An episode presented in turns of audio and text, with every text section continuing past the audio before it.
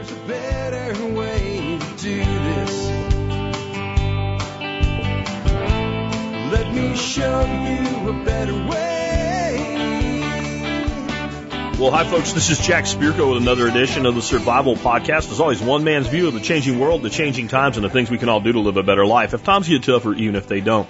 Today is February the 8th, 2022. And this is episode 3033 of the Survival Podcast. And it's a Just Jack show today. The title of today's episode, if you didn't notice it when you downloaded it in the feed or what have you, is There is no left versus right, only liberty versus tyranny. And I think that most people that saw that title probably thought we are going to talk all about the COVIDs today and stuff. We're going to, it gets mentioned just because it's so omnipresent in our lives right now. It has nothing to do with that. This has to do with what you were taught the political spectrum was when you were in school and how it's an illusion. And as long as you believe an illusion is reality, it can control you. And this is about freeing your mind today and understanding what you believe, what you actually believe when you make statements.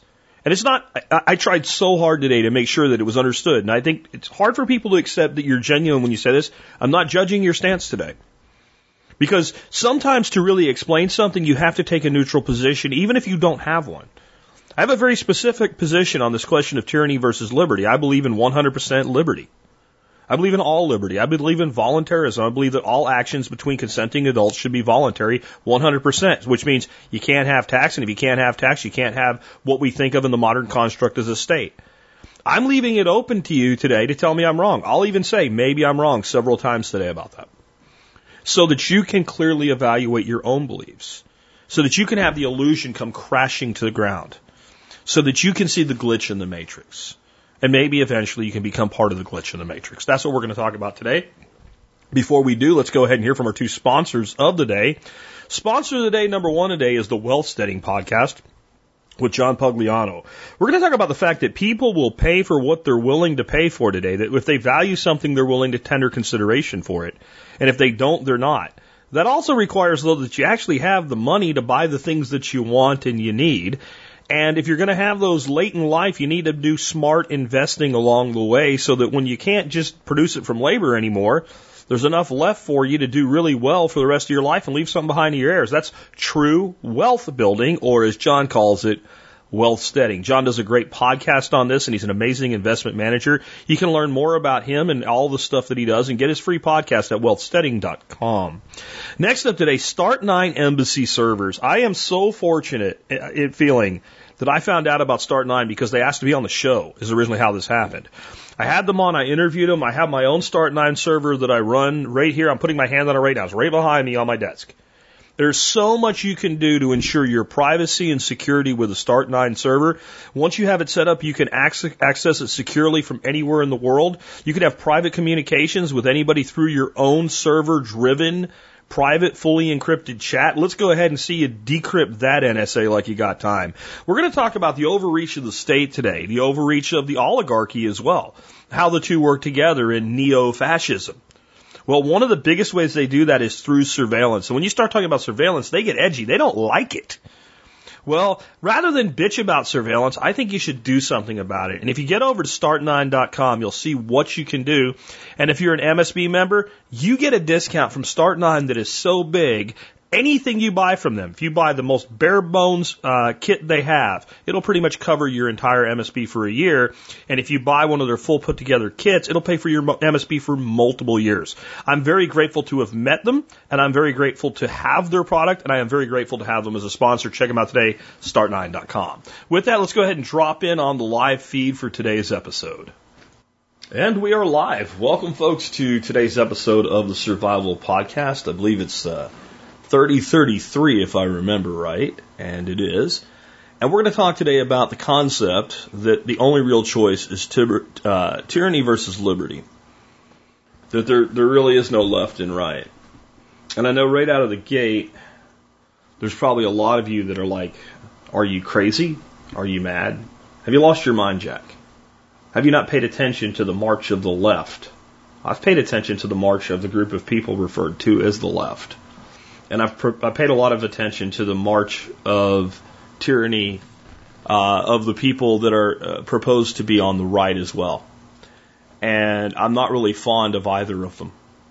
There's certainly things about the left that right now I despise and deplore more than the people that we call on the right.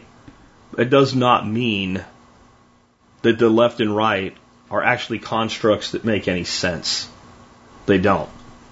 And I'm going to I'm going to try to destroy that illusion for you today. That's my goal actually today is to destroy the illusion of left and right thinking and to get you to focus on only two concepts liberty and tyranny.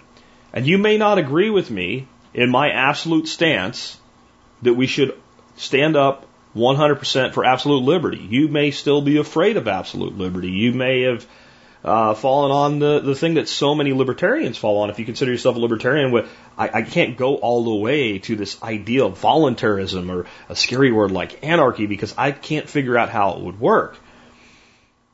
That's really not the issue. That's really not the issue. The issue is a moral issue. But I want to start out with something a little bit different before we get into deconstructing the political spectrum that they taught you when you were a little kid in school and your mind was all malleable and formable and subject to indoctrination and programming. Um, I want to start out with how yesterday somebody that commented uh, on the video from yesterday's stream is uh, a, a perfect introduction to this. And I'm not really picking on the guy who, who knows, maybe he had a bad day. Maybe he forgot that text is the lowest form of communications or what have you. But it is a perfect on ramp, so let's use it. So, a, a feller named James yesterday commented after the video was done Jack, you need timestamps, my dude. And I said, Not gonna happen, my dude. Do you want me to come to your house and press play for you as well? Meaning, like, I just don't have time to do anymore, and I really believe that if this guy was sitting across from me in a bar and we were having a beer and I had said that, he would have got the fact that I was basically saying, Come on, man, look, I only have so many hours in a day to do shit. And he injected himself into another conversation about it where I explained it more completely, which I'll do for you in a second. But he got really upset. And he went on a tirade of things about how upset he was. And I responded to them, and that made him more upset. But here's why I won't do it. Here's why I'm not going to start putting timestamps into the videos that I'm doing when I do these kind of segmented videos like yesterday. Today, I don't know that we would really want that anyway, even if we wanted it. But like on my Outback with Jack days, we're going through different bullets. And I can see how somebody might want to jump ahead to where I talk about Bitcoin or something like that. The question is how, how much do they actually want it? How much value does it actually bring? So what I explained is a long, long time ago when TSP was really starting to come into its own and we were growing really fast we were nowhere near as big as we are with audio downloads now, but we were getting 20, 30,000 audio downloads a day. That's a successful podcast. I was full time by the time we were there. So I was already earning my living off of the show by the time we were there. You can earn a, you can earn a living with a podcast if you know what you're doing, and you structure your business right. Uh, you can earn a good living at 30,000 listeners. You really can. Um, but somebody suggested this, and we weren't really doing YouTube videos at the time. This is a very new phenomenon if you're new to the show, us doing live stream videos. And so somebody suggested it, and somebody in the audience said, Well, I'll take it on, I'll do it. And on the WordPress blog that you run a podcast on, you can put in timestamps, and someone can click that timestamp, and it will go straight to that part of the audio player. So I said, Okay. And here we have a spammer that needs to go away, and bam, hammer. Amazing how quickly they show up. So, um, no, it's not that James, guys. It's different James. Anyway, so so this person said, well, I'll do it. And I was like, I don't like people working for free. So I set up a thing where that person um, could be tipped. And this is how you can tip the person doing it. This went on for months. And they were doing it consistently. Any show that really warranted being timestamped, they were doing it for. And then I asked them, well, how are you doing tip wise? And they said, well, it doesn't really matter. I said, no, it, it, it absolutely matters. And they're like, well, I made 10 bucks. And we were about halfway through the month. I'm like, 10 bucks for this month? They said, no, since I started. So they went months of doing this work. Two to three shows a week. And they got tipped $10. Now, here's what that tells me. People that say they want this like it. They'll certainly take it if it's there. Maybe they appreciate it. But in my opinion, they don't value it, right? They don't really value it. And I have a question for you guys in the chat right now. Are you willing to pay for something which you value? Now, I want to be clear about this. I wasn't looking at this from a standpoint of if I'm providing this, you should pay me. Because I wasn't doing it. This person would have been happy to keep doing it in perpetuity until they got pissed off and left, honestly. Sooner or later, you do start to realize nobody's valuing what you're doing. I just looked at it and said, clearly, this is not as important to people as they say that it is. And the way it works as an on ramp to what we're talking about today, with what people expect government to do on their behalf, is I personally believe that people will pay for what they value. I really do. And I think if, if that wasn't true, then I wouldn't have a successful business. Right? People join my MSB for two reasons. They appreciate the content that I put out, and they appreciate the discounts that the MSB affords them. I mean, if you're going to buy CBD products, for instance, I, I, I can't even imagine that you wouldn't be an MSB member. If you hated my guts, some of the discounts I have on, on certain CBD products are so good that you could, you know, bite your teeth, join during a sale, and get that discount, and it's worth staying a member just to keep that discount, right? Or if you value what I do. So I know that people value what I do. The fact that you take your time to be here on a live stream tells me you value what I do. You wouldn't waste your time being here if you didn't. And it doesn't mean I'm entitled to anything. What it means is if I keep doing what I do and enough people value what I do, I can make a living doing it. And that is true throughout the free market or what's what's there of the free market because we don't have a true free market, friends. We don't. So I know people will pay for what they really want. But I know another thing about people. Absolutely know another thing about people. And that is that if they don't have to pay for it, they want everything. Why wouldn't I say yes? Let's say that you were buying something, right? And it was a, a software product. You're going to download it, install it in your computer. And while you're checking out, it says, Did you know we have these five added features? You can also get software to do these five more things. And each one of those things was 15 bucks. It's only 15 bucks, but if you wanted to also, you know, slice and dice, you got to pay another 15 bucks. You'd probably look at it and you'd probably pick and choose from the list and say, hey, I don't really need this, this, or this, but yeah, that would be nice. And you might add one feature. But if it said, would you like all these features added for free? What are every damn one of you going to do? Right? And there's nothing negative about this. It just shows the inclination of human beings. You would say, I'll take it all. Maybe I'll need it someday. How do I, how do I know I won't need it? Even if you don't, you won't even think about it. You say, yes, I want that. Right? And so if you give people everything they ask for in a business, you will literally run yourself out of business. And so the reason I said no to this, and I've said no to this many times, is for everybody that says they want it, nobody seems willing to offer any consideration in return for it. Again, this is not about me making more money. It's about if it's an easy thing, if it's a simple thing, if I can just turn something on and I don't have to constantly worry about it, I don't have an ongoing expense, I don't have an on, ongoing task that I have to perform, and it's a convenience for people, of course I'll do it. If it costs me money, but it costs me money once and I have to do something once, I'll do it. I'm announcing today that I've added something like that for you guys that want to catch the live feed. So a lot of you say that like the YouTube reminders and all don't work. So what I've done is I bought the domain name. I've registered for like five years. TSPClive.com, TSPClive.com. And if you go there, unless we've just finished a stream, as soon as I get the next one set up, you'll see the next coming stream, what time we're going to go live, what it's about, and all the links that you can see to do it. This actually does require me to do something for you. It requires me when I'm putting that information out everywhere else to also update that page, which takes me 30 seconds. So I'm willing to do it, and I actually think it'll provide value. And since I haven't tried it and have it fail already, there's a good chance that it will. If I find out no one's using it, you know, maybe I don't keep doing it. Or maybe I find some way to make it a little bit more like, hey, go to my, my Flote profile and look for it or something. But as long as people use it, then I have value and I'll keep doing it because it's turn on and off. How does this relate to government? Well, what do you think it says about a person if they want something, but they expect other people to pay for it? What does that say about a person. I want this, but I'm not willing to pay for it, but I want somebody else to pay for it. Now, the beauty in a private sector is you say you want me to add a feature to the podcast. I look at it, I evaluate it, and this is any business would be the same evaluation. And I say, this is not profitable for me. This consumes time, money, resources, and it does not actually enhance my listener's experience or my customer's experience sufficient that it does anything to further my business.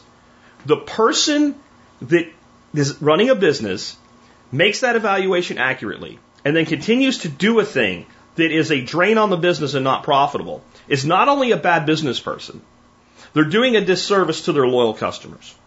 Because they're putting resources into something that their loyal customers don't really value to serve people who are free riders. But it's a self correcting process. The business either fails, the business either adapts, or the customers decide it was important and they walk away. That's all fine. But what happens when we add a little bit of government to it. What happens when we get into a situation where the business, which is now the state, or a corporation, a private corporation being propped up by the state, literally can't fail, and other people demand that other people pay for what they want.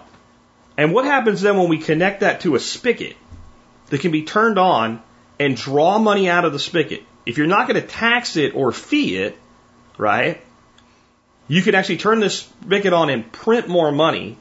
And the way you steal the money then is all the money that people are already holding through inflation, you suck value out of the old money into the new money. So you have multiple ways to tax. You tax property, you tax income, you tax service and use fees, and you tax the wealth that people are already holding through inflation. Now what happens? Well, now it looks for a while like everybody can have everything that they want. So then what does everybody do? Well, everybody acts like they're buying the software with these five additional features. And they tick the box. Now imagine you were downloading that software and it said, is there anything else you'd like this software to do? Well, what do you mean anything? Anything you can come up with, anything you can dream of that you would like the software to do. Just type it in and hit a button and we'll add it. I, I wanted to turn my lights on and off at eight o'clock in the morning. Okay, fine. It, I, mean, I thought I was buying a piece of software that like enabled me to do things with, that I can't do with Excel or use Excel more quickly. Let's say I can turn my lights on and off. With, yeah, I want that. You know what? Can it let my chickens out every day for me? Replace the secure coop product? Yeah. Okay. It's free? Yeah, I want that. What wouldn't you want it to do? This little fantasy land, what wouldn't you want it to do? Well, what happens when people actually take the real world and blend it with that fantasy land in their head? They want it to do everything. And then human nature kicks in and realizes, wait, we can't really have everything. And sooner or later, this is going to cost me. So then people pick and choose the things that they value the most, and then they're willing to use force in this crooked system for those things, but not other things. And that leads us to our discussion on the political spectrum. So I'm very interested in this because my guess is most of you are going to say this is very close to what you were taught. But I could be wrong. And I'm going to say if you're probably like over 30, over 35, right? Then you probably definitely were taught this. I have no idea what kids are being taught about political spectrums today. But this is what I taught. I was taught by, you know, multiple teachers, multiple different history and social studies teachers the same basic five points that describe the political spectrum. Number one, the right is conservative, and that means they don't want things to change. And when I was an eighth grader or a ninth grader, they didn't use words like regressive and progressive, but that means that the right is regressive. They want to hold things where they are or take them back to the way that they used to be. They don't want things to change. Well, I thought that was pretty stupid because I didn't really know anybody that didn't want anything to change. But that's how it was described to me. And even when I tried to rationalize it in my young teenage brain, well, that means they don't want government laws and regulations to change. And I'm like, everybody I know wants government and regulations to change, whether they call themselves a Republican or a Democrat, it doesn't matter. It's a fictitious definition. And probably one of the reasons I stayed open and didn't get fully indoctrinated is I never let go of that one thing. which led to the second thing that we learned on the political spectrum. The left is liberal, meaning they do want things to change, and therefore they're progressive. And I thought, well, it makes sense to me that the left wants things to change. But holding it up an, as, you know, the other side, like, but this side doesn't. That never made any sense either. And I refuse to let go of it because when something doesn't make sense, I don't let go of it until I can rationalize it or realize it's a lie. The next thing was the extreme right is racist, which is the same as Nazis. And Nazis are Germans that put Jews in concentration camps, right? Okay? And that means the more right you are, the more extreme and racist you are. That's what I was taught. That if I was going to be uh, extremely right, I would end up being a Hitler. And that was the choice. And then the extreme left is communist, which was, at least back in the 1980s, considered also bad.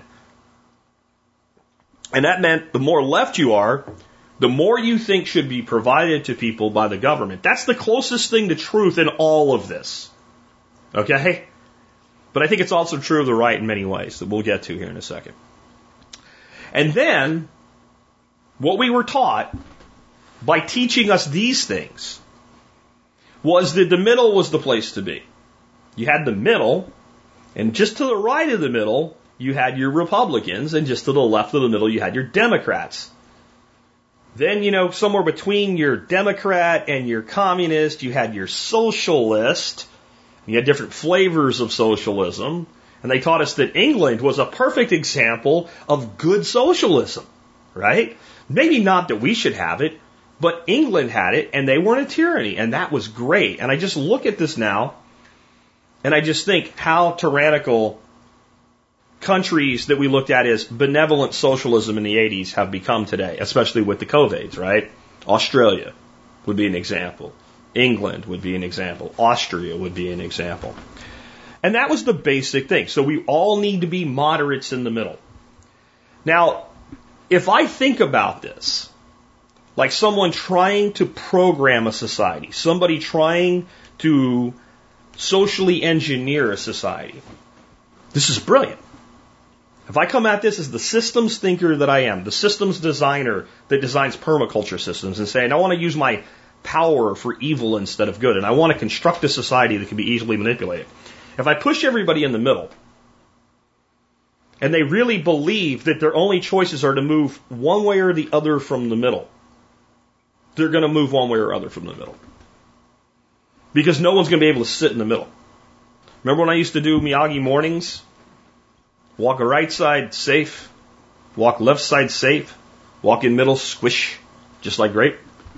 You can't sit in the middle. And how do you sit in the middle when the question is, what do we do with gun control? How do you sit in the middle when you do with, should we pay more or less in taxes? How do you sit in the middle? There's absolutely no way to sit in the middle. And every issue that comes up, I propose to you, you can't sit in the middle. What people mean when they say they're centrist, what they really mean is, whatever I think is the better choice at the time, and I'm subject to changing my mind as the time changes. But all they do is just ping pong back between that so called left and right. So what do you get? You get people that actually believe the same thing. It's okay to use force on peaceful people as long as the results are positive and for the greater good, as long as it doesn't cost me personally too much, and as long as I get what I want and nobody takes what I want away from me. So if you don't care about owning guns, you're pretty subject to the concept that maybe somebody else shouldn't either. If you do care about owning guns, you're not. So you're going to fall to one side or the other. And this is perfect because it results in a perfectly divided society that instead focusing on, hey, how much power are we giving this monster we call government? We focus on each other.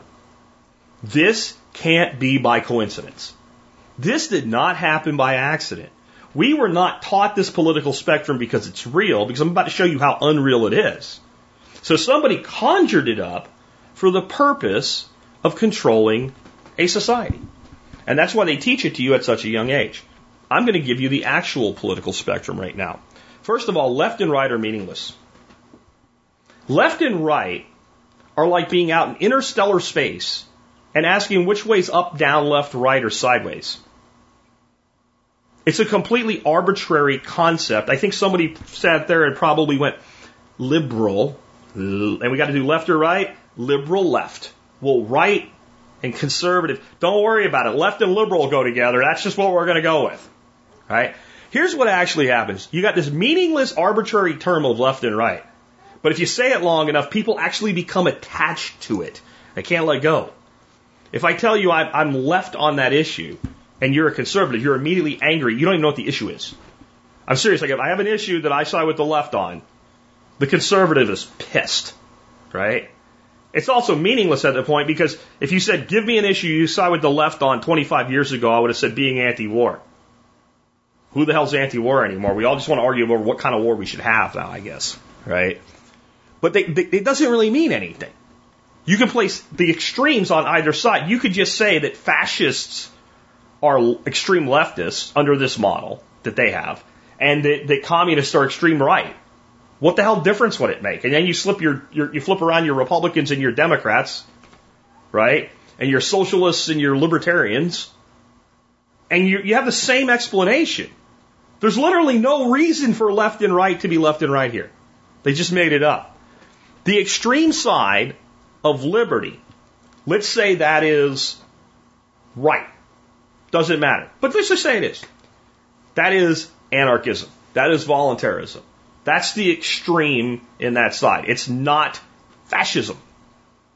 Fascism is a totalitarian ideology, a complete totalitarian ideology. All right? So we have our anarchists, voluntarists, etc., all the way to one extreme. I don't even care what side it is. Next, we have our libertarians, and our libertarians go in a gradient. They're either extreme minarchists, and I'm not here to say who's right and wrong in this today. I've taken my position. It's okay for you to take a position anywhere on this spectrum because I can't make that decision for you anyway. All I can do is explain my views and let you fall and, and figure out who you are. This is like when I explain the difference between atheist and agnostic. It's not to prove that I'm right, it's that you can't use a word like agnostic and not know what it means and have it mean anything.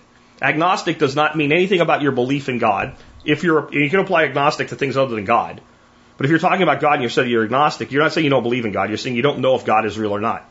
You, you know you don't know. You can believe devoutly and still be agnostic. That's called faith, right? You can be an atheist and agnostic and say, I, I don't know that God doesn't, I believe that. So we have to be concrete on what these words mean. So the libertarian, again, can be almost an anarchist. But I think we need this tiny little government for like roads and national defense, right? That's, that's kind of the last sticking point and basic protection of property. And then you move from there to the roles that government has. And the more you want government to do, the more you head toward the other extreme. You can take fascism and you can take communism, and they also have a gradient. How much fascism, how much ca- uh, uh, communism, and how much do you clamp down to get it done? And the answer is all the way eventually for everybody. But if you look at fascism and communism, it's just different marketing for the same end total control of society. And your Republicans and Democrats are kind of in the same spectrum. And they're somewhere in the middle. That's the actual political spectrum. That's how it actually works. Now, as soon as you know that, left and right become meaningless. And you realize you only have one choice. I either side toward liberty or I side toward authoritarian tyranny. Now, you can be mad about that. You can be upset about that. You can be angry about that. You can tell me you don't know because somebody created, you know, a curriculum and taught it to you to the point where you believed it and now you can't let go of it. Right? It still doesn't change the way that it is. It's a, here's an example of that that people get really mad about when you correct them on it. They get pissed. The boiling frog analogy. Right? How many of you heard? Tell me, just put why down in the comments if you're listening to this. If you heard the boiling frog analogy, you know where I'm going. Whether you believe it or not, just put why if you've heard of it and you know what I'm talking about. So anyway, the story of the boiling frog analogy. This is often used to explain why we have to limit government. Is you take a frog and you put him in a pot, and you turn the heat on really, really low, so it only goes up about one degree every five minutes, let's say. And the frog just sits there. He has no idea what's going on because it's such a gradual increase in temperature. The frog will never try to get out. The frog will never panic. It'll just sit there and it will die. It's a great analogy. Here's a problem with it. It's a lie. It's not true. It's not how amphibians and reptiles work. They don't work that way at all. If you set up a terrarium to keep a frog in, give him a little water and places to hide and stuff like that, the first thing that you do is you set up what's known as a thermal gradient, meaning you have a warm side of his, his housing and a cool side of his housing, and you'll watch that frog, depending on what he wants, since he doesn't have the ability to generate his own heat, since he's cold blooded, right?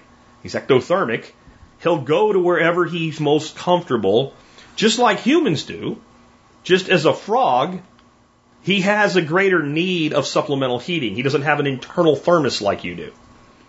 So if you understand biology, you know that's a lie, but yet you tell people it's a lie. They get angry. They get angry and they get mad. Tell a person that, hey, you know what, putting a goldfish in a smaller container won't limit its size. It'll still get too big for the, they get mad. Well, it doesn't matter how true it is or how many times it's been proved, they get mad because they cling to the idea. When you tell people that the political spectrum that they learned is wrong, they get mad. But when you really get a person mad is when you tell them that communism and fascism are the same ideology. Well, they can't handle that because this is the exact words. He was a very intelligent man too, and I don't think he was doing this intentionally. I'm not knocking teachers. This is what we've been programmed to believe. His name was Dr. Larson. He was one of the best teachers I ever had.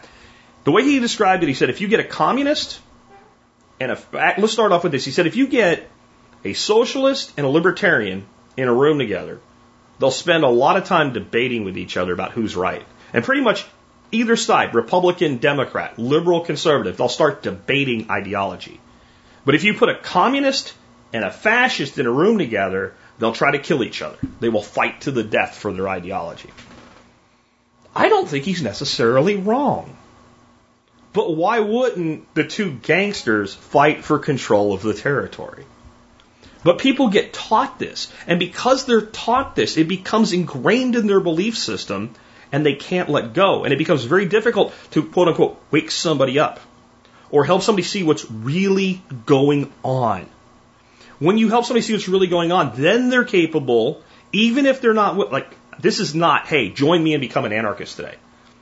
Any one of you that's close, if this is the thing that pushes you over the fence and makes you realize it's a moral decision and you do it, great. God bless you. Thanks for joining us. If it moves you a little bit toward more libertarianism, great. If you say, you know what, Jack, you're right, but I'm a freaking Republican or a Democrat and I'm here in this middle tyranny, I think we need a little, yeah, halfway tyranny, I think you're wrong. But at least you are aware of what's going on. That's my goal today. So the way I want you to understand that then, though, like, okay, well, yeah, Jack, I just don't buy into your anarchy crazy talk, you know, that people can make all their own decisions by themselves and, and, it's all going to be okay. Like, um, the problem is, even if you believe, even if you believe that using this force is being done for good, and I can, I can justify it in my mind. We have to have roads. We have to have hospitals. We have to have schools. We have to have national defense. If you say those are my four pillars, I, we gotta have that. I'm going to tell you a story. I don't remember the name of the movie. It was probably just called Alligator. I watched this when I was a kid. It was from the 70s because it was on broadcast television in the early 80s, so it had to be from at least the 70s. And it was about this kid that gets an alligator. I don't remember how he gets the alligator. Pet store or whatever. You know, he goes and he gets a little baby alligator. He brings the alligator home.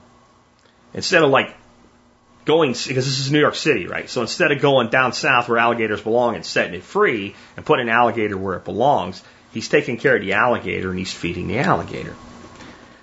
Well, eventually, his parents figure out he's feeding the alligator. And the alligator's gotten a little bit bigger now. It's starting to grow, but it's still pretty small. So instead of like cutting the head off the alligator, finding a zoo to contain the alligator, or taking the alligator to a native habitat that it can survive in, because if you let it go in the Hudson River, it's going to freeze to death in the winter. They come up with an idea. Let's just get rid of the alligator. So they took the little monster and they cared for it to a certain point, and then they said, this is as far as we want the monster to grow. So the solution, instead of killing the monster, was put the monster in a toilet bowl and you guessed it, flush. And I remember the one thing I really remember about this movie was the, the image of this little gator like surfing along through the the flow of the sewer pipes and dropping down and ending up in the bottom of the sewer. And you think, okay, well, he might be alive now, but he's going to die. And a mouse runs by, and the little alligator grabs the little mouse and kills it and eats it. And he starts living on mice and rats. And there's plenty of mice and rats and alley cats and stuff like that down in the sewer. Well, this alligator is now living in a place where it has unlimited food and it never gets too cold for it to survive down in the sewer. Now, this is a little bit of fiction. I don't think an alligator could survive down there, but it's a good analogy, just like the frog. And the alligator grows into this giant alligator, like the biggest alligator ever. And of course, the alligator comes out of the sewer and terrorizes New York, and they eventually have to get rid of the alligator and kill the alligator. And the movie ends with another family flushing another alligator down into the sewer. Hopefully, I guess they were thinking, even though this is a B movie, maybe we'll get a sequel out of it. I don't think they ever did. And uh, Verkalfer says he's seen it. This is a, it's an old movie, but it was it was good for the time that it was in. So here's my question for you: If you can justify what you want government to do by we need at least this, how do you prevent that government, that baby alligator, from turning into the giant Nile crocodile monster the size of some prehistoric beast that eats everything? And I know what you're going to say, my Constitution. Your Constitution has absolutely failed to do that. We have one of the largest overreaching governments in the world right now. And looking at somebody like China and saying, but they're worse, doesn't change that we are we, they may be worse in what they do, but we're far bigger and more powerful than they are in what we could do. And if you can do something and you're in power, when you need it, eventually you will. Our government could be more oppressive than China's government tomorrow, Constitution be damned. You want me to prove it to you? If the Constitution doesn't limit the President of the United States, it doesn't limit the government. This is not a comment on illegal immigration, whether we should have it or not. In my system, you know, maybe someday I'll actually seriously run for president and say, if we're going to have this shit, here's how I'd fix it. But I would do things like, you know, you come here, you get no welfare whatsoever, neither do your kids. You're the one that brought them here. Uh, you'll never be a citizen and you don't get to vote ever. Your kids will if they grow up and stay their ass out of prison. And since they're never going to be on welfare, at least until they're adults, and then if they qualify or whatever's left, because I'm going to decimate that too, we'll get to. This is not a comment on that. But we do have a law that says you're not supposed to come here illegally. And it is certainly illegal to aid an illegal alien traveling through the United States. And we have the President of the United States issuing directives that have illegal aliens being placed on planes and flown all over the country. I don't care if you think that's good or bad. It's still illegal, and if the president can flaunt the Constitution and get away with it, and he can because he is, then what meaning is there to this rule of law concept? It's completely meaningless and arbitrary, except that it's not, except that it's far worse.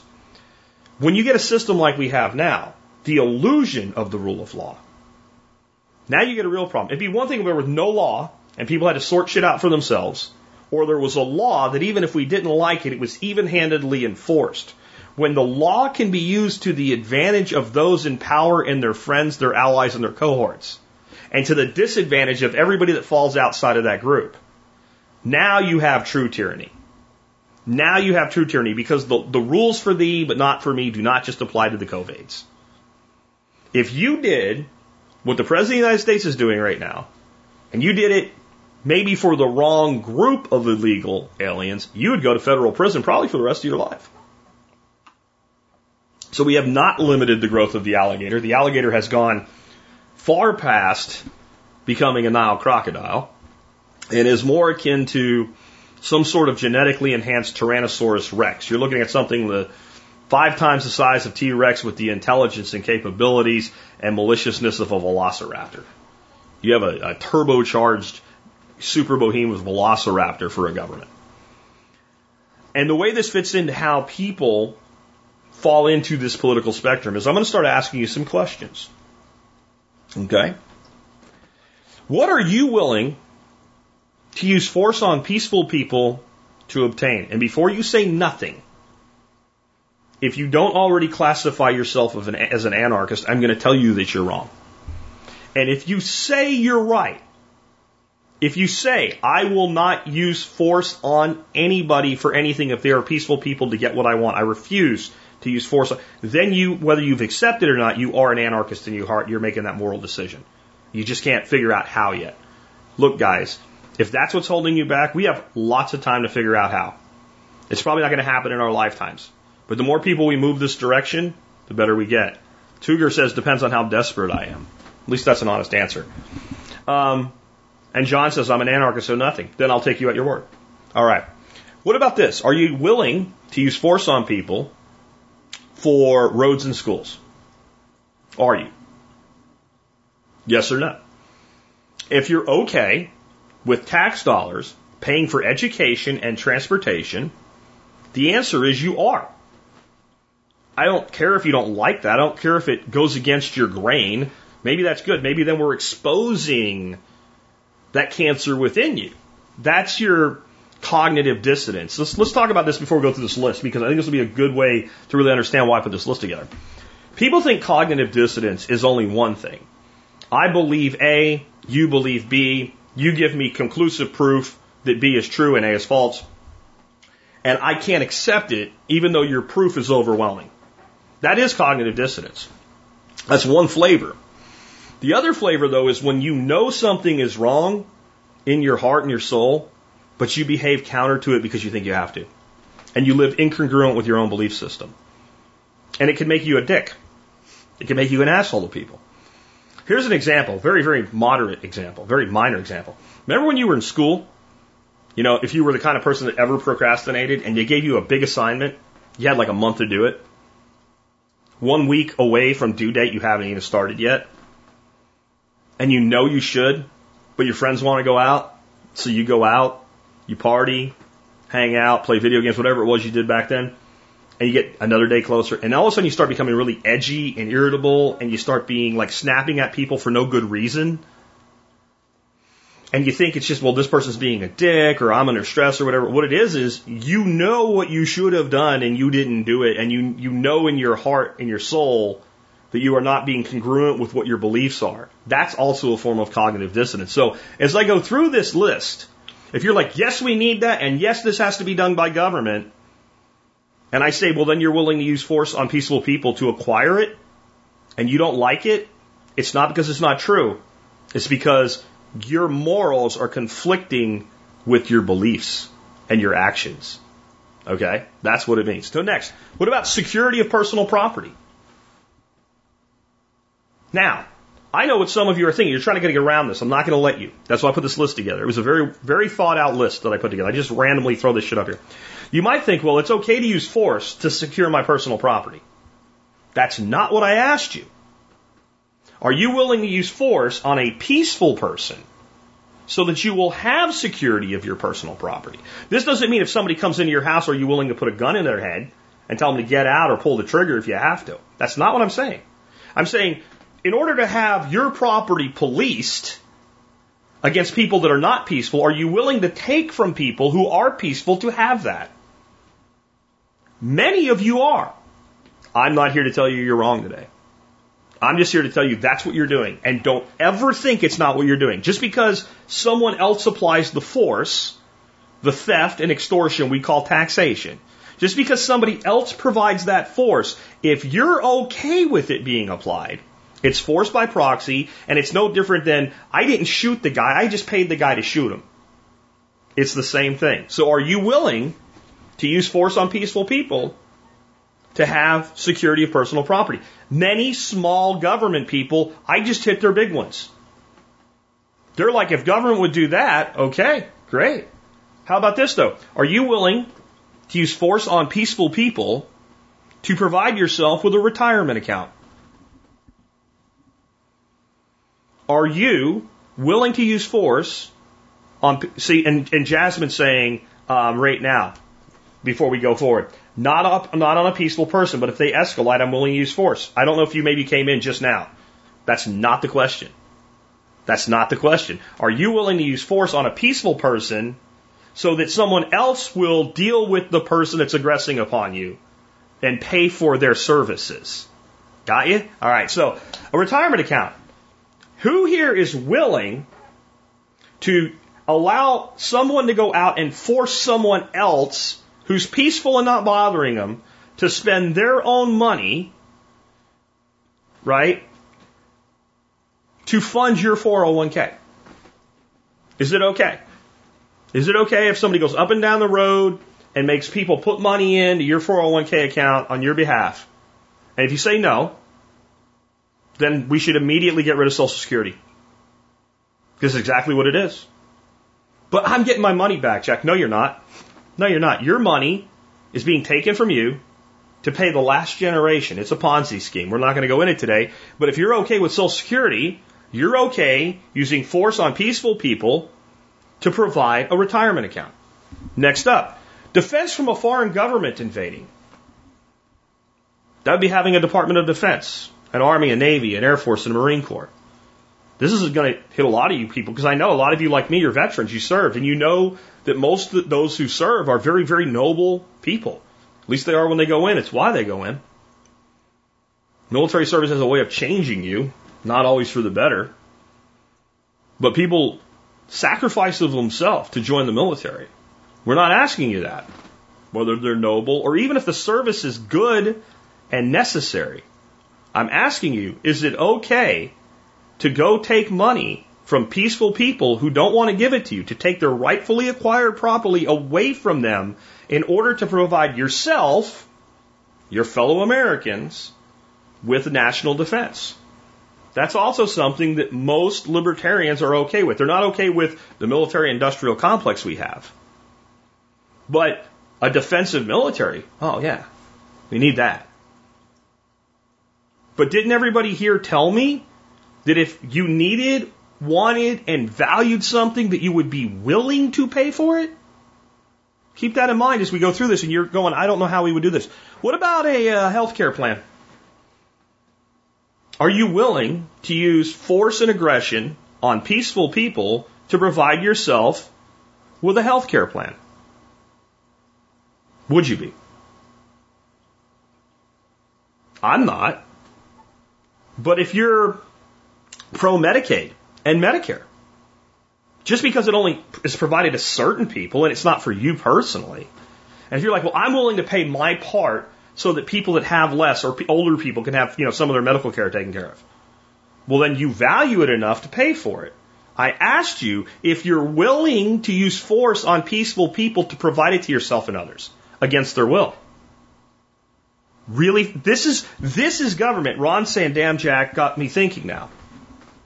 I want you to think. This is what we're doing. This is what we're doing. It's exactly what we're doing. What about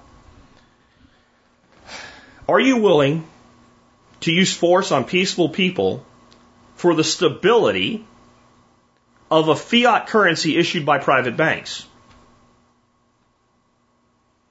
That's a hard one. It's a lot of big words. Are you willing to use force on peaceful people to ensure the stability of the United States currency? Let's not even worry about how it's created right now. We'll let that go for a minute. Are you willing to use force on peaceful people, not bothering anybody, to enforce the stability of the dollar? No? What do you think the main purpose of our military is? Do you think the main purpose of our military is to defend our shores and borders? We have almost no military presence whatsoever anywhere near our shores and borders. You know what the United States Blue Water Navy does? Ensures that the dollar stays valuable. That's what it does. I'm sorry. What does all this resistance to cryptocurrency, what's it, the real purpose of it? Ensure the stability of the dollar. Your, your, your orange man hero, Trump, even said so. I prefer the good old US dollar. Boomer is fuck, huh? So are you willing to use force on people, peaceful people to ensure the stability of a currency? Or do you think currencies should stand up and be currencies based on the value people actually have in them? Which one? How about this? The ability to force people thousands of miles away to do what you want them to do or to not do what you don't want them to do. Are you willing to use force on peaceful people here, your neighbors, have somebody extort them for money so that somebody else can go 5,000 miles away to stop another country from doing something you don't want them to do or to make them do a thing that you do want them to do. Again, I'm back to what do you think the purpose of our military is? I, will I'll give anybody here $500 if you can show me any nation that's dropped, not total bombs, because we'd win that, that's easy. Like, show me any nation that between 1900 and today dropped at least one bomb on more nations than the United States.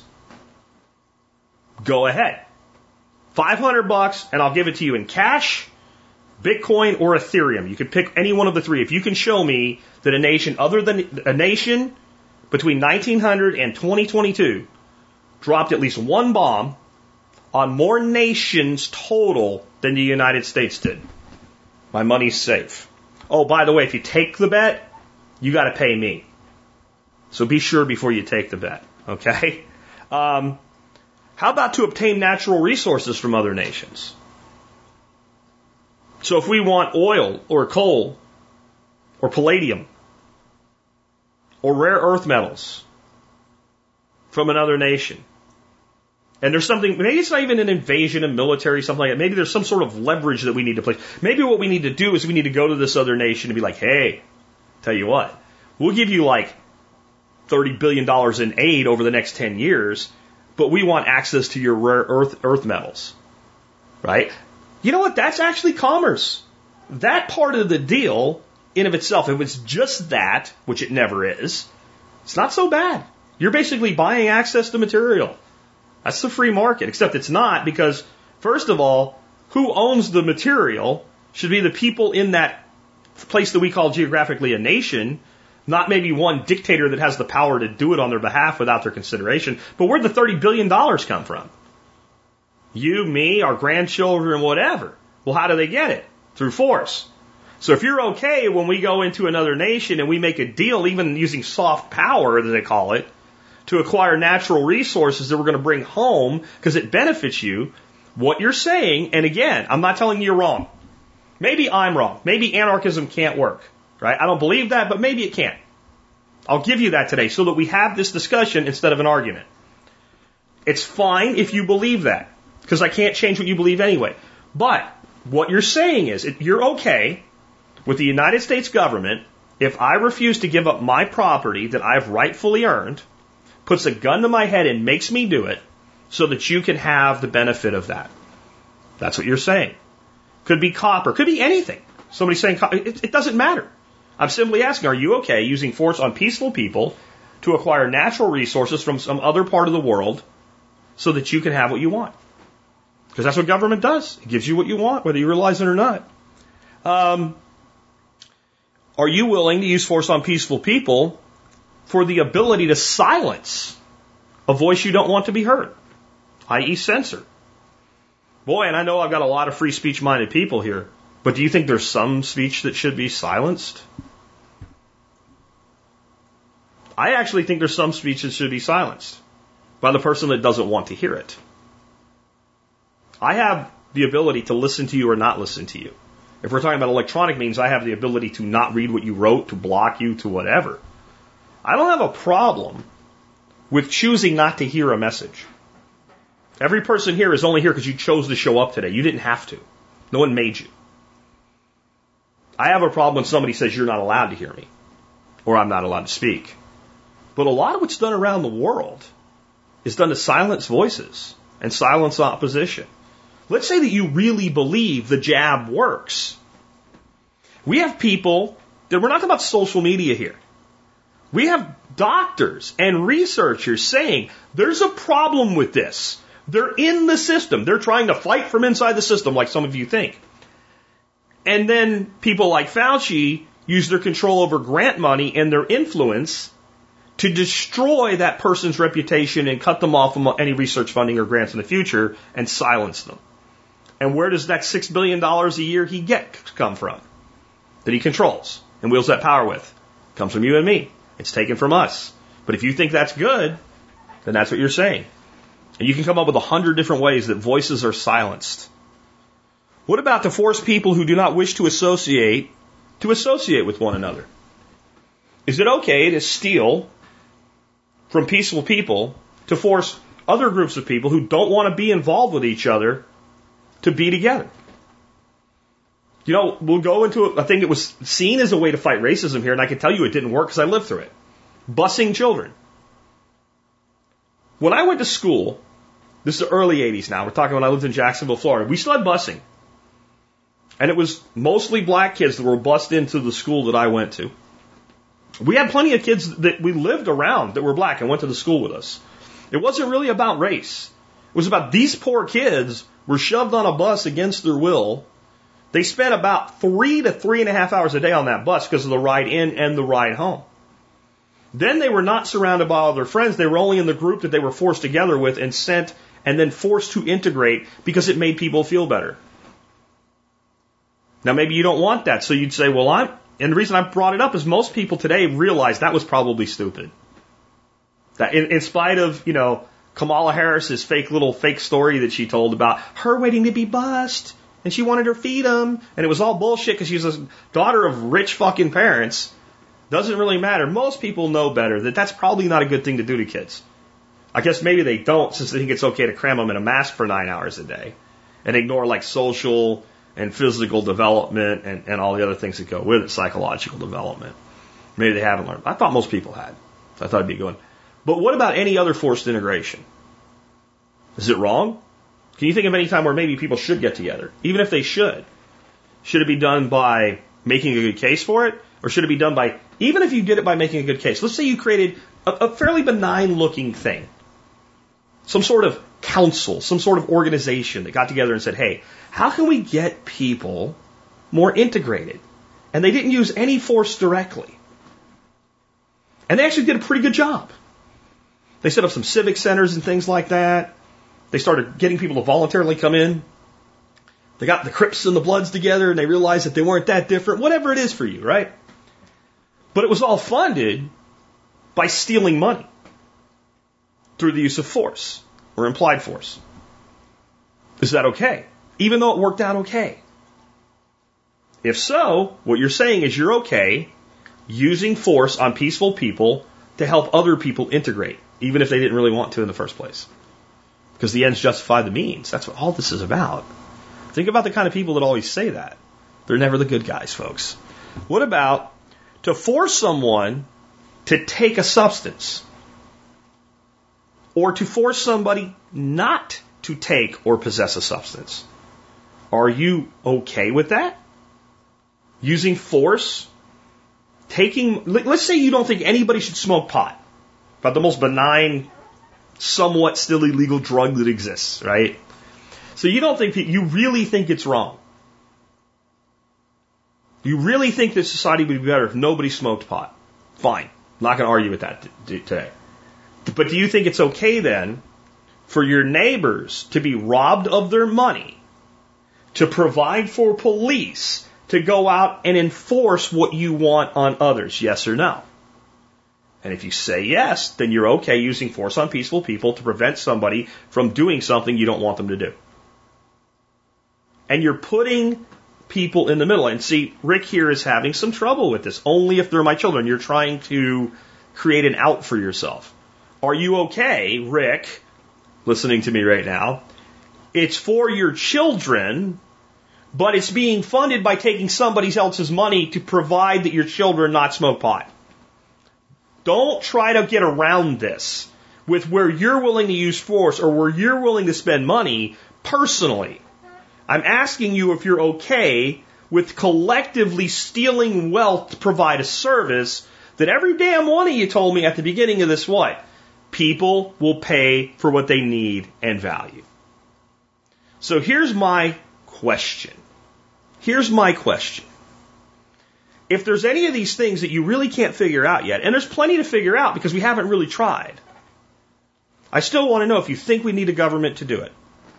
My final question is, how, how friends, is it possible that we will ever prevent the baby alligator the smallest, most limited government probably created in a thousand years was the original government of the United States, and not our constitutional government either. Under the Articles of Confederation. It was probably the most limited government that ever existed under the Articles of Confederation. And the constitutional republic formed as they dissolved that government was it has to be the second most limited government to exist in the last thousand years. There was truly a real government, a true state. Look what it's become. Tell me it's not a sewer monster. And this is the trap. Write any document you want. Create any contract with government that you want. Make any amendment that you want. Limit any power that you choose to. But create a state. And you have a baby alligator.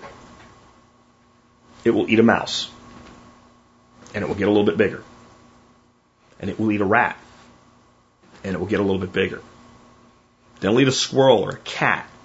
And it'll get a little bit bigger. It'll start eating dogs and deer, turtles, maybe other alligators. That's what war is alligators eating alligators. Eventually, it'll start eating deer and people and anything it can get its jaws around. It will eat, it will consume, and it will grow. And at least in nature, there's a limit to how long that alligator can live. There's a limit to how big that alligator can get, and there are restrictions on where that alligator can go. With government, there's no restriction on life expectancy. Unless the people dissolve the government, the government can exist in perpetuity. There are governments around today that have essentially existed. They've evolved, they've changed, but the same government has existed for thousands of years. They have no limit to where they can go. If there's another country that says they're not welcome, if they get big enough and powerful enough, the alligator eats the alligator. It's called an invasion. There's no limit to their power no matter how much you think it's limited, because they'll just keep eating rats and mice until they're big enough to eat dogs and cats.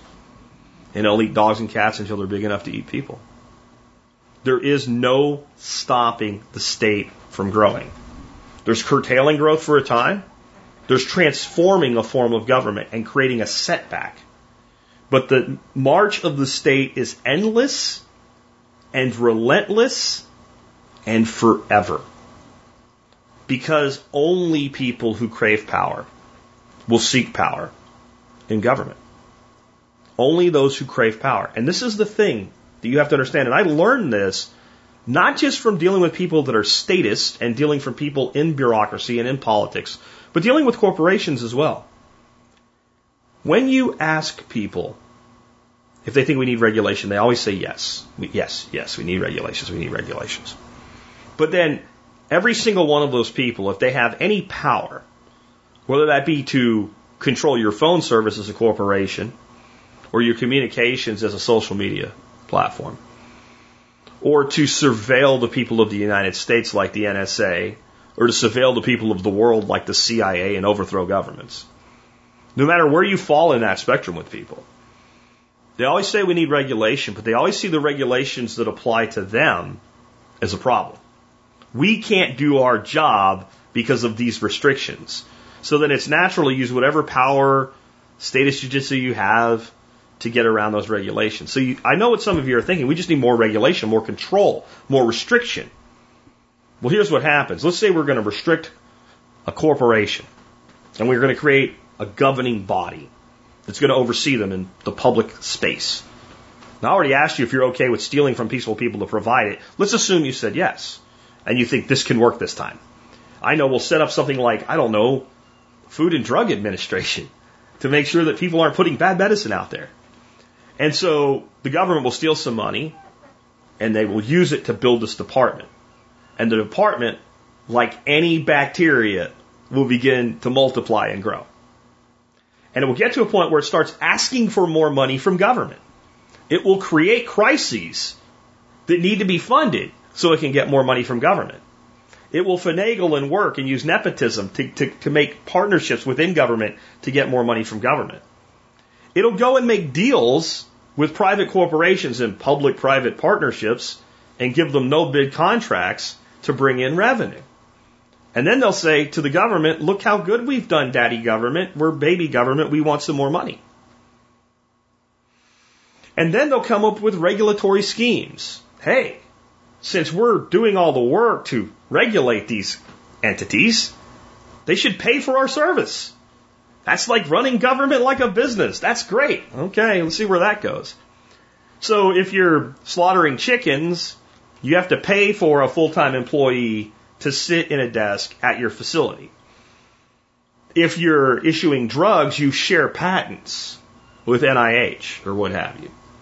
And what happens is over time, as these bureaucracies grow into this bloated monstrosity, most of their funding actually starts to come from, or a significant portion of their funding comes from, the very people they're supposed to regulate. That's called regulatory capture. There's actually a word for it because it's that common that we made a word for it. So what you end up with is the, the regulatory bodies that are supposed to oversee the pharmaceutical industry are beholden to the pharmaceutical industry for much of their funding. Hmm, I wonder how stringently they're going to regulate them now. And you can go into that, you can go into agriculture, you can go into communications, you can keep going. Because you live in a government that is best described, despite that political spectrum we went through, that all Nazis were fascists and all fascists were Nazis and all fascists were essentially Hitlers. And you don't see any, con- well, not many concentration camps anyway. You don't see no furnaces burning people or anything directly. It's hard to believe you live in a fascist economy. But that's what you live in. The entire method of control with fascism is public private partnerships. It is the, uh, the, the commingling of government and private entities. Communism just means that the government controls everything and the private companies do what they're told. And fascism just means that they, they talk about it a little bit more before they do it. And the reality is most communist states are actually fascist states anyway. They just brand themselves differently. Because in the end, you know, if you think that there weren't any big businesses in the Soviet Union before the, the, the fall of the Soviet Union, the breakup of the Soviet Union, I, I, I encourage you to look up Armand Hammer and not the people that make baking soda. Just saying. Okay. So that's where we're at, guys. And uh, at this point, I'm going to wrap up today. I'm going to keep this one right just a little bit over an hour, and I'll have the audio one out soon. I'm not going to do a lot of uh, talking uh, back and forth with you guys today. I got some stuff going on here today that I need to take care of, so I hope you guys are okay with that.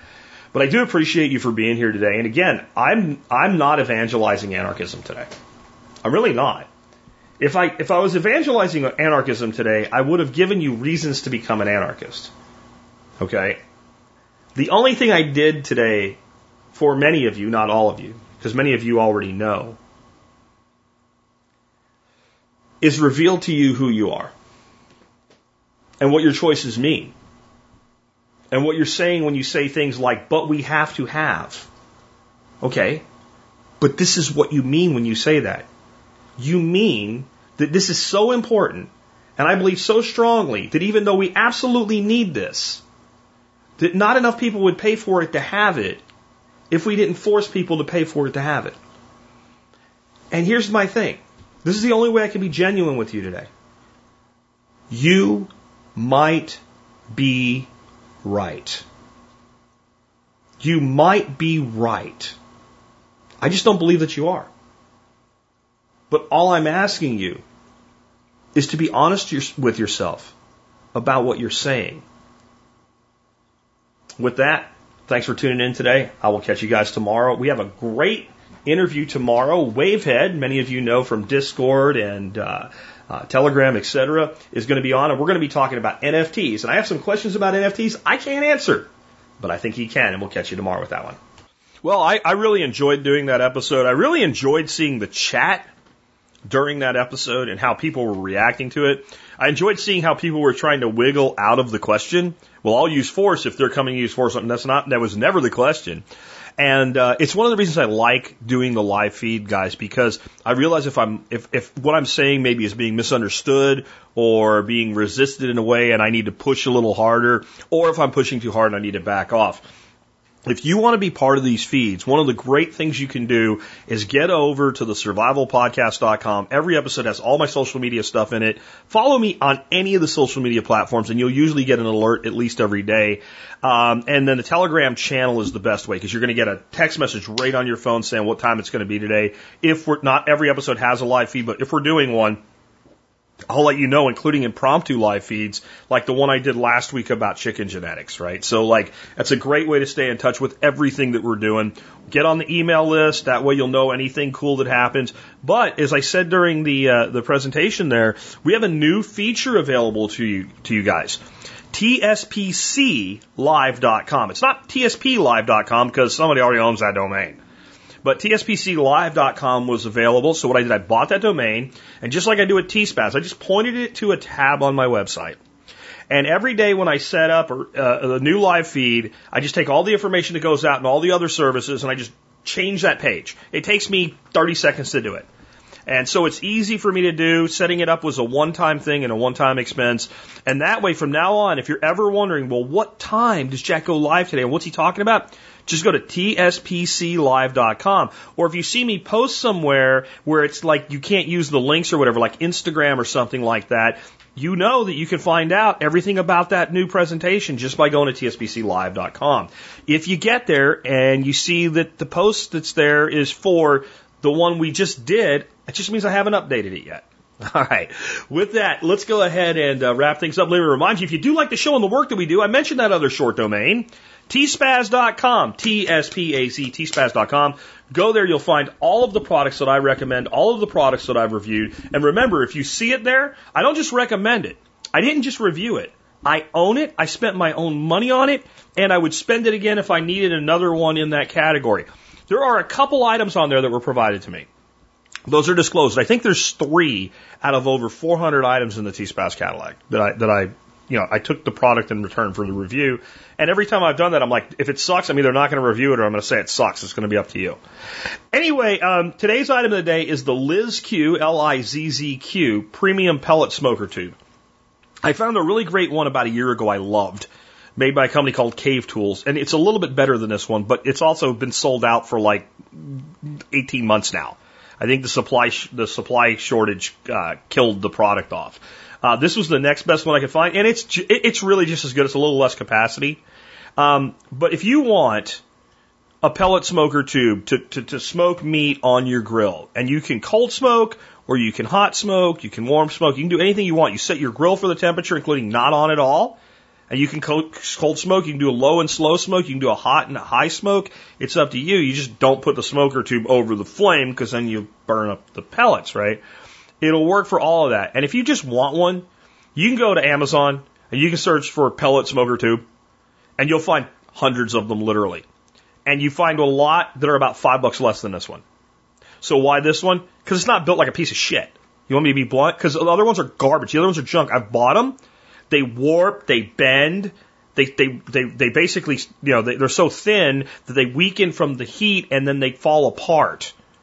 And I don't believe in buying super cheap unless it's the only thing I can get to do what I want.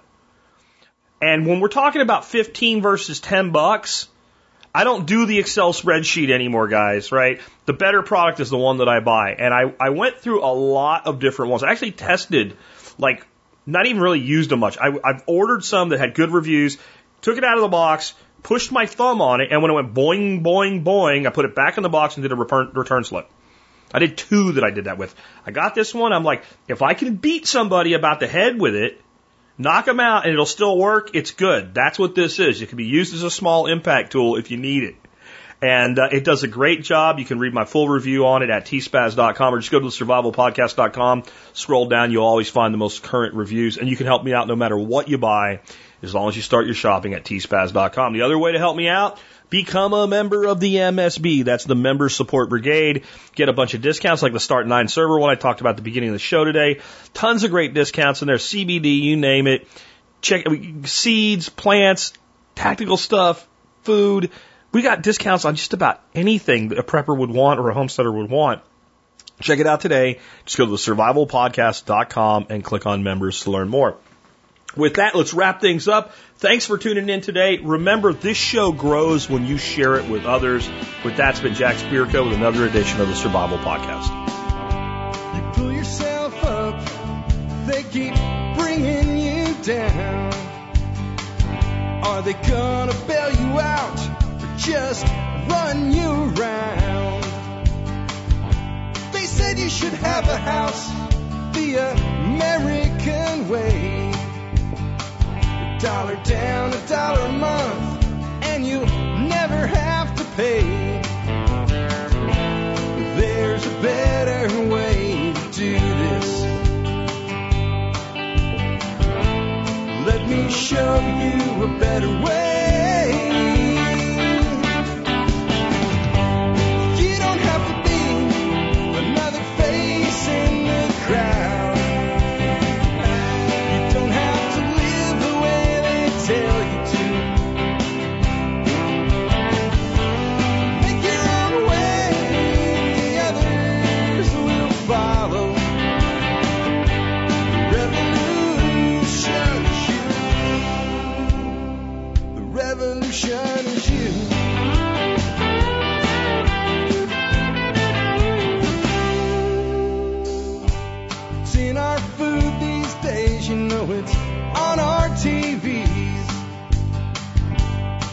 Sometimes we forget we are what we eat.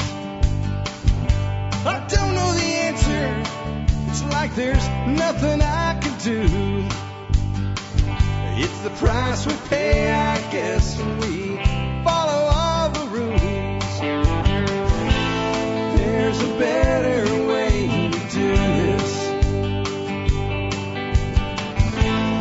Let me show you a better way.